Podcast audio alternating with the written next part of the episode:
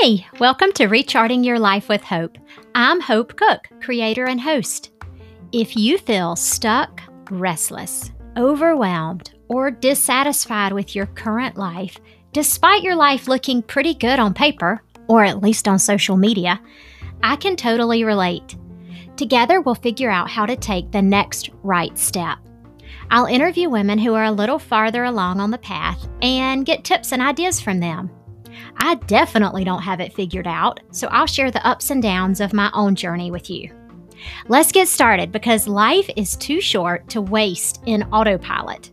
If you want to be the best possible version of you, you're in the right place.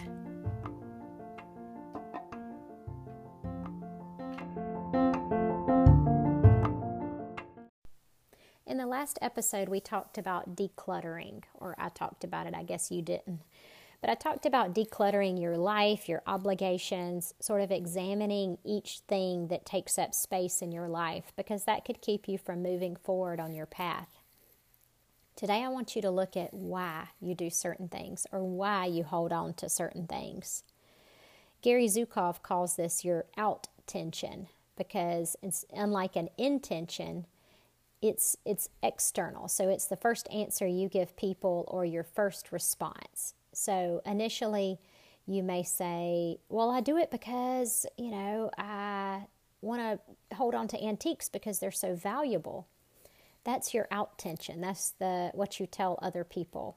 But your intention in holding on to all that stuff may be that your antiques remind you of your mom or your grandmother and you don't want to get rid of them because that would mean processing the pain that you felt in those relationships or the pain with losing that person. So ask yourself why you're doing the things you're doing. You have to get really quiet. Let the questions sit on you. sit on you, that sounds funny. Let the question sit with you for a bit, and you'll come up with your intention. So I asked myself, why am I starting a podcast? Really, why am I starting a podcast? Do I like to hear myself talk? No. Lord, no, I don't like to hear myself talk. Is it to gain followers? No, I do not like being on social media. I think it's, I think, and I think I'm being honest with myself, it's because I get to use my creativity, I get to use my words, and I get to help encourage women who are walking the path that I've walked and am still walking. I've gone after jobs and things in my life that didn't align with my intentions. I've stayed at jobs too long because of the money I dated guys in the past because, you know, other girls thought they were hot or they were a quote unquote good catch. I even dated a guy named Bo once because I thought it would be funny to be Bo and Hope. If you've never watched Days of Our Lives back in the day, shame on you. And if you're like my sister and you still watch it, even bigger shame on you. But that's beside the point. I also um, you know, have done teaching gigs because I needed validation that I knew how to teach and that I wasn't um, like wasting my knowledge. I've volunteered for my son's fourth grade class for a year because I felt guilty for having two days off a week and not being a volunteer mom. I even went on a couple of mission trips because I wanted to see the land. I wanted to travel. I didn't care as much about treating patients in foreign countries. I mean, I do that here every day. So you have to really examine your intention. I've gone on diets before to look good on the outside, and I've worked out to get my body in shape for a bathing suit. I remember in college going to the gym and getting on the elliptical, and I hated it. I mean, hated it. I dreaded going. And yeah, you feel better afterwards, but my intention was totally wrong. And back then, those all failed. I ended up the exact same body as I as before I started. Once I started eating healthy and exercising because I wanted to, because I loved it and it made me feel good, I saw changes on the outside, but they didn't matter to me as much as how I feel on the inside. If you have a big decision in front of you, get quiet and ask yourself what your intention is. Like, really listen, take some time. Drop down into your heart space and ask yourself why you're doing one thing or the other. As we wind down the year, look at all the things in your life, all the things you do, the things that take up time. Ask yourself why you do them one by one. So you might write down, you know, each of the extracurricular activities you do, all the committees that you're on, all the volunteer things that you do, even the things you do that don't feel like work. Like I cook supper for my kids because, and you know, look at your answer. If it's because I feel guilty if I don't, maybe that's not the best way to look at it. Maybe you could, um, you know, do one of those meal service things. And the other thing is, if you look at why you're doing what you're doing and you look at it as a choice, it's going to feel so much better and it's way more likely to be successful. So if you don't choose to do something, it's going to feel like you're swimming upstream. If something feels good to you, then you're going to want to do it.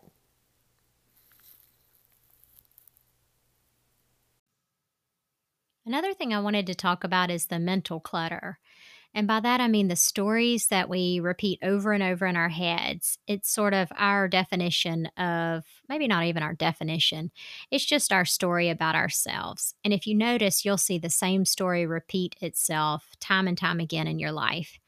So it may be that nobody loves me, or I am unworthy, or I can't do this, I'm not capable. Pay attention to that because that's really clutter taking up space in your brain, and we start to believe these stories. And some of the stories are legitimate. You may have a disease, you may have lupus or diabetes. But if you let that limit you and start to define who you are, then it's mental clutter.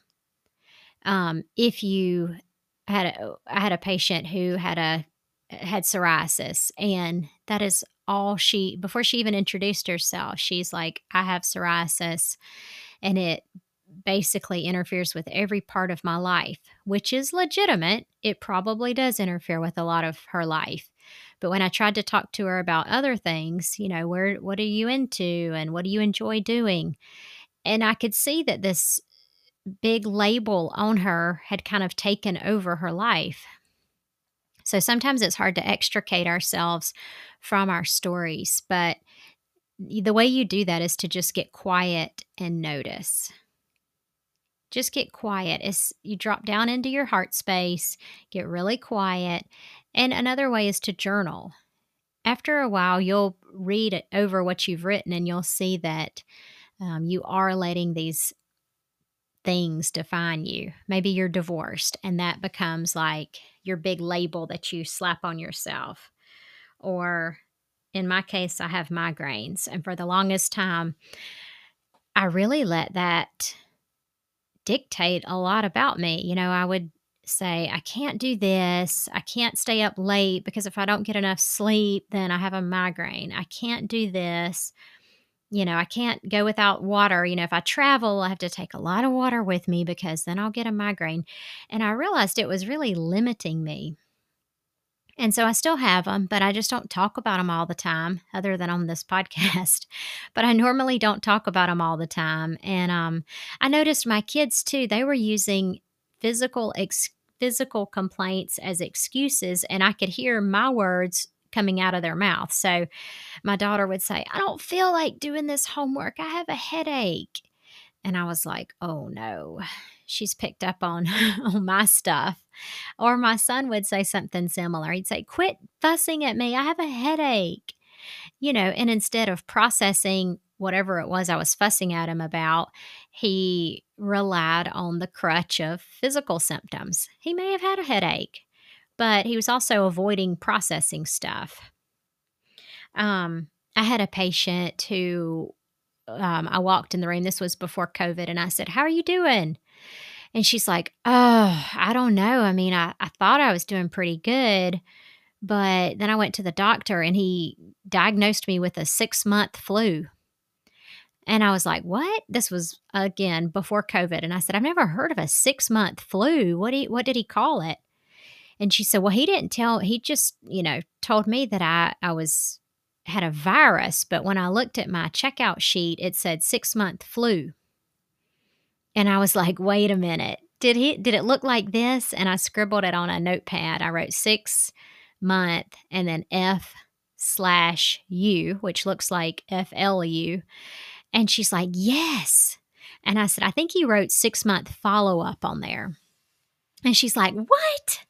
And by the end of the visit, she felt so much. She's like, I feel like a new woman. I thought I'd felt better, but you know, then again, I was thinking maybe I have the six month flu. So maybe I do feel worn out and run down. So just notice if you're defining yourself by the labels that you've maybe been diagnosed with or labels like, um, you know, being divorced or something. So, all this boils down to getting quiet and paying attention to what your story is, what your mental clutter is, what you repeat over and over in your head. So take some time over the holidays. I know y'all aren't doing too much because of COVID, so take some time, journal, write out some things that have happened throughout the year, and write down what you think your stories may be. And then look at your intentions. Look at why you do all the things that you do. So you're going to kind of take an inventory of your external environment. You don't have to actually clean anything today, but take an inv- inventory of your external environment and then take an inventory of your internal environment, your mental stuff. And your intentions. Write down what your intentions are and then look at all the things you do and all the things you say and all the thoughts in your head and see if they align. Y'all have a good holiday.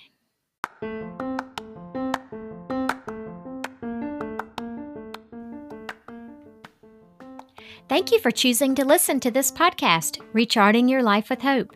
Everything I discuss in this show reflects my own views and opinions and not those of my employer. Although I'm a physician assistant in my real life, any advice or tips you hear on this show should not be used as medical advice. If you like what you hear, come on over to hopethepa.com or follow me on Instagram at hopethepa.